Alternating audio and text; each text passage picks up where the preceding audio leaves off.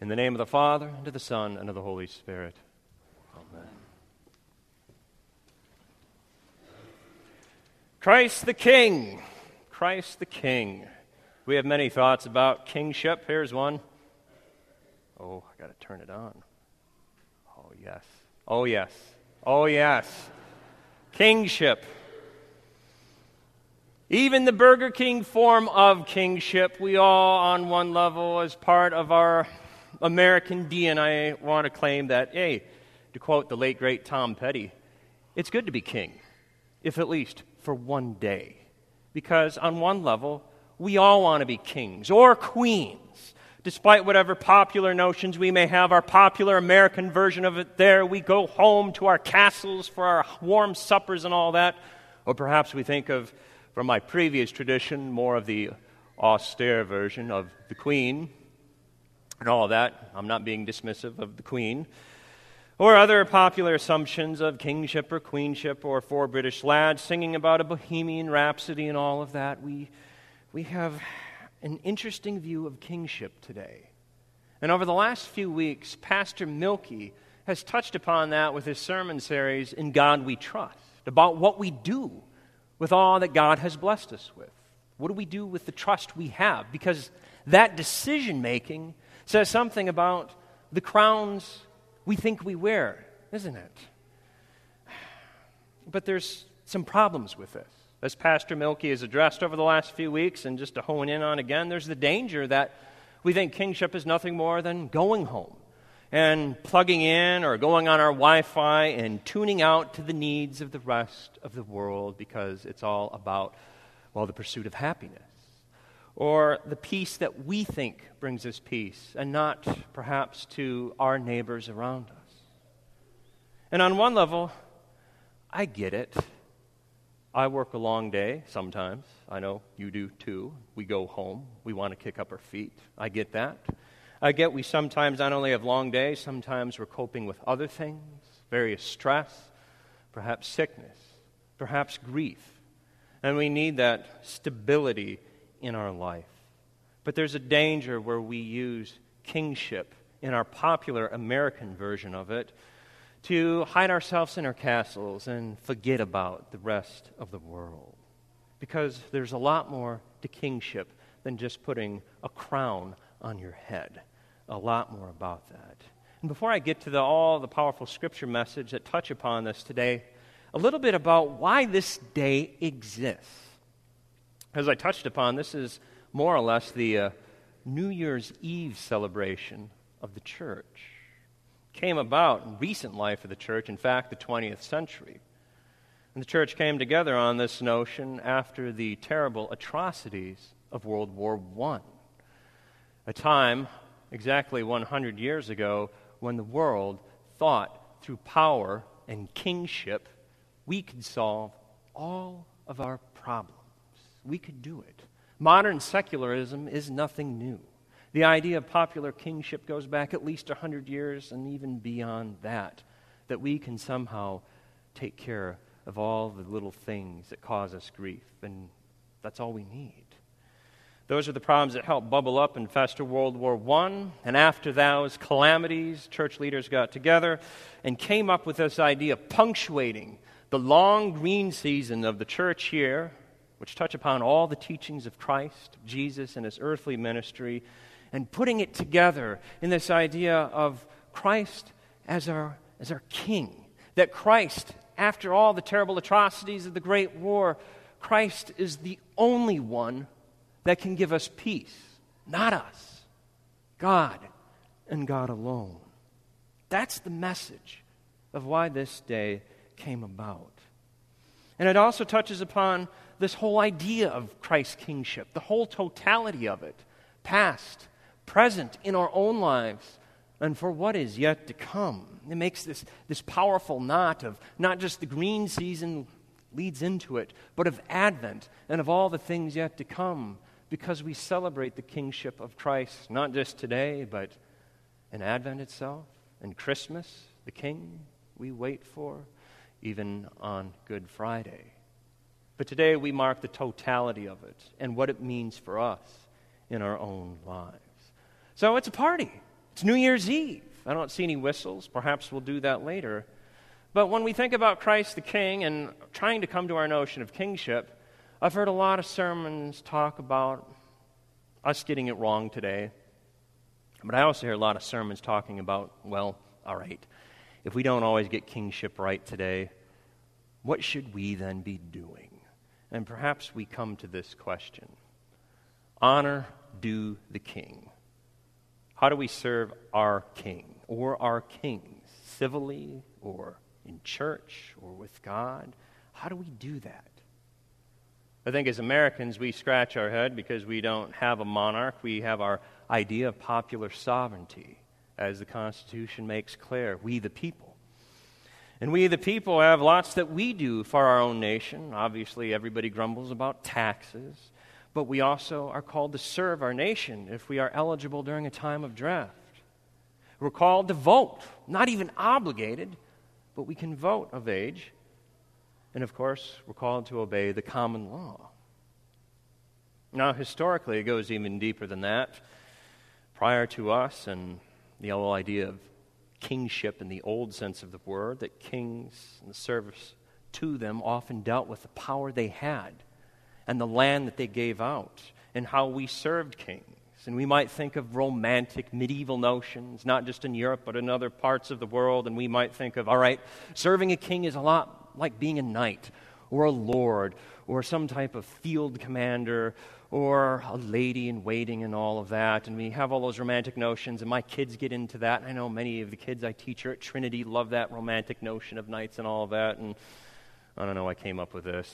Maybe it doesn't work for you, but Lego knights are quite popular right now. We serve our king through service, as vassals, if you will. Yeah, the reality is, most of us weren't knights, not even the glamorous kind or even the Lego kind, but the reality is, we were more like the rabble, at least most of us in our background, wherever we came from. We were the peasants. She's a witch. Um, yeah, most of our ancestors were probably in service to the king as farmers, or millers, or smiths, or, or simple foot soldiers, and all of that, and in many parts of the world. Serving the king wasn't even glamorous. And below all of that, perhaps the lowest order of all, outside of being in servitude, was that of the lot of being a shepherd. Because a shepherd didn't even have land. Shepherd roamed about and all of that. This idea of shepherd pops up early, but even shepherds serve the king, right? So in the Bible, people serve the king in all these same basic ways as well as we think of in more modern history, but with one added twist. They served kings whose original line was that of the lowliest, a shepherd, going back to, of course, King David. But then King David was called by God. Lowly shepherd, called by the God whose greatest title, as we hear of in the Old Testament, the Lord God of hosts. And so we find this interesting tension between the people serving a warrior king and a peaceful shepherd. And we'll get rid of that skit there for a moment.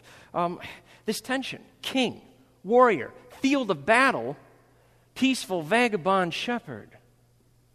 Which is it? And many of us still struggle with this image of God, warrior or peaceful. Which do we serve? And many of us struggle with this today, don't we?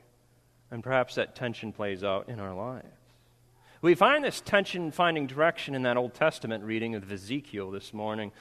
And that Ezekiel writes during the exile when there were many corrupt kings who were doing the will not of the law or what the king should have been doing, but as puppet kings. And Ezekiel writes of a promised hope, of a prophesied new David, of what we think of of Jesus yet to come, of a new David who will come and finally establish everlasting peace the hope after World War I goes all the way back to here and beyond that. That everlasting peace will come only in the servant king. And then, of course, we have the gospel reading next to it. And that's the challenging one, not Ezekiel, but in the gospel where Jesus, Jesus has come. But the message continues to uphold this tension Lord God of hosts and shepherd, judge. and peace giver. Yes, Jesus is our true shepherd, and he will establish the peace we still desire. But as the gospel reading seems to say, we serve the king by serving the least of these. Hmm. And in our faithful obedience, we are haunted by those words of Jesus that begin with For I was hungry, and you gave me food. And as he goes through his list, he ends with Amen. I say to you, whatever you did for one of the least brothers of mine, you did for me. I know many of you have been haunted by that, and so have I. I'm going to come back to those words in a little. But it seems like to serve this king, there is much to demand. Much to demand. And I think there's a danger when I've heard sermons go down this road of how do we serve the king? How do we serve Christ? Because we come into this danger of treating God like this. All right, well, yeah, paid my taxes, brought supper home for the family, uh, went to church, um, gave to some charity. I'm trying my best, Lord, I'm trying. And at the end of the day, I just feel like I'm ticking off a list, especially this time of the year with Christmas wish lists and all of that. And there's definitely a danger when we treat God as only a God that we can serve as best we can. And what I'd like for us to consider this morning is to flip things around. Because the message today doesn't start with that at all, but rather today it's ultimately not what we can do of how we serve the King, but rather in accepting what the King has done for us. What the King has done for us. No, I know. Kings today, some of us may still be hung up on that imagery. I threw up here a popular notion that we still have today with the coins in your pocket of our popular notion of what kings do for us today. We find them on our money, whether it's the American variety or even the ancient Roman variety and beyond that we think of what kings do for us sometimes in, in that sense, a monetary sense or an economic sense. But historically, kings had to do a lot more than that, as they even do today, whether we call them presidents or leaders or beyond that. The king had to maintain the defense of the realm or even consolidate power. A king even had to serve in combat in many, many nations of the world, and many kings died on the field of battle. Kings had to maintain infrastructure, and not just on coins, but on roads and weights and measures and all of that. Kings, importantly, had to maintain the peace, at least if they wanted to stick around, and of course, the law, as well as not to be above the law, which seems to always historically be a problem with kings. And of course, kings had all those lesser nobles who were fighting who would take over next. Sometimes kings even had to answer to church people and religious powers.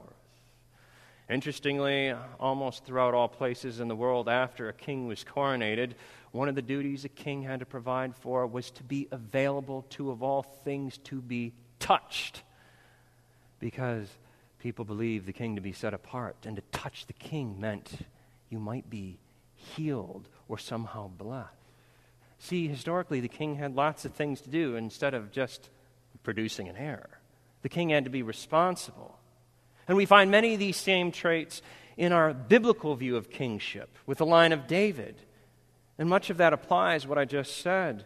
But there was an added emphasis that through God, the king was also the lawgiver.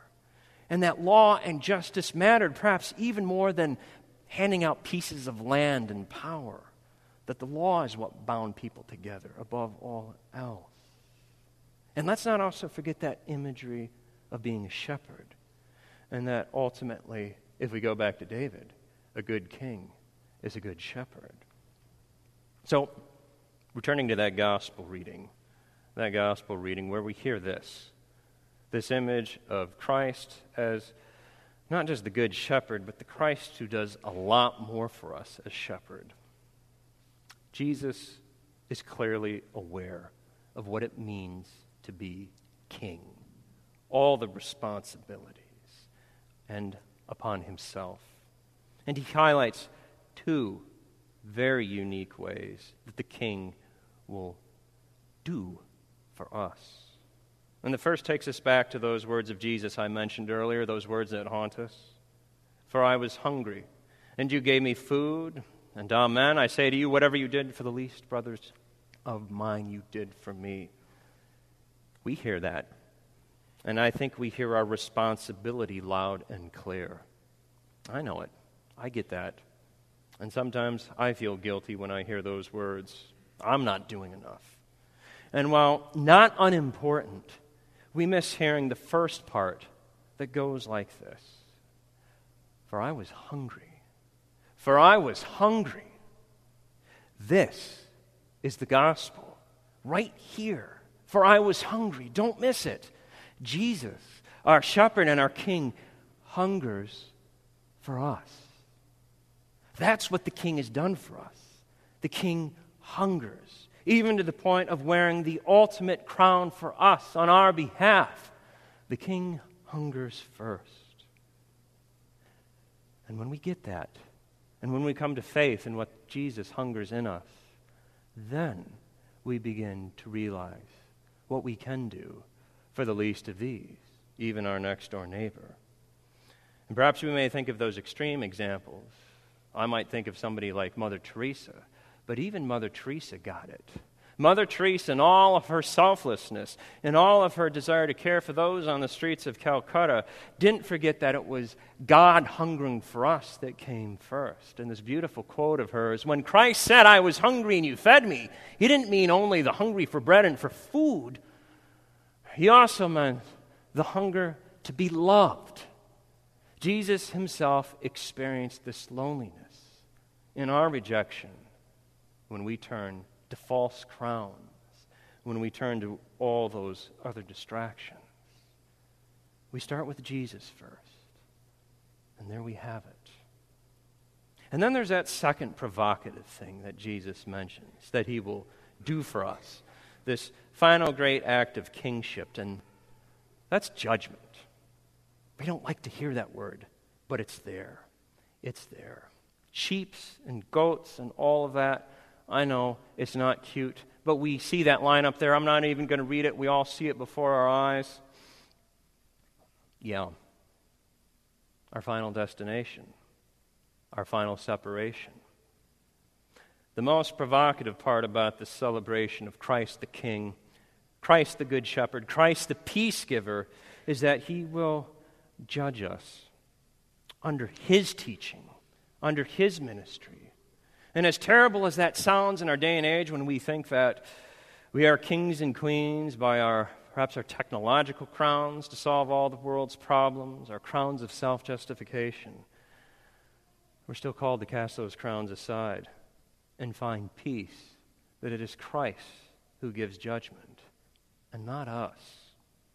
So instead of asking the typical, all right, so, King, how do we serve you? Or, mm, what king do I serve? We should boldly ask, what has the king done for me? What has the king done for me? And then admit, warts and all, and I mean that, warts and all, I believe the king still hungers for me and I will still serve. Nothing less, nothing less. And then to serve beyond that to even the least of these, as the King has done for me. And that might lead us to ask this last question, as I ask all of this, and as I ask myself. So, would you really want to be king? would you really want to wear a crown, Burger King, or otherwise? Because at the end of the day, I'm glad you're not king, and I'm glad you're not king, and I'm glad oh, you're not king, or Trevor in his crown, he's not king, and I'm glad I'm not king.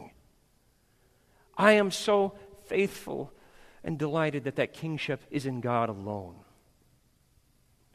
And no matter how strong of words we hear today in the gospel, at the end of the day, we are given that sense of peace to cast aside those false crowns and find peace in the only one who saves. And as Martin Luther also got it, I love this. Pray and let God worry. Pray and let God worry. Amen.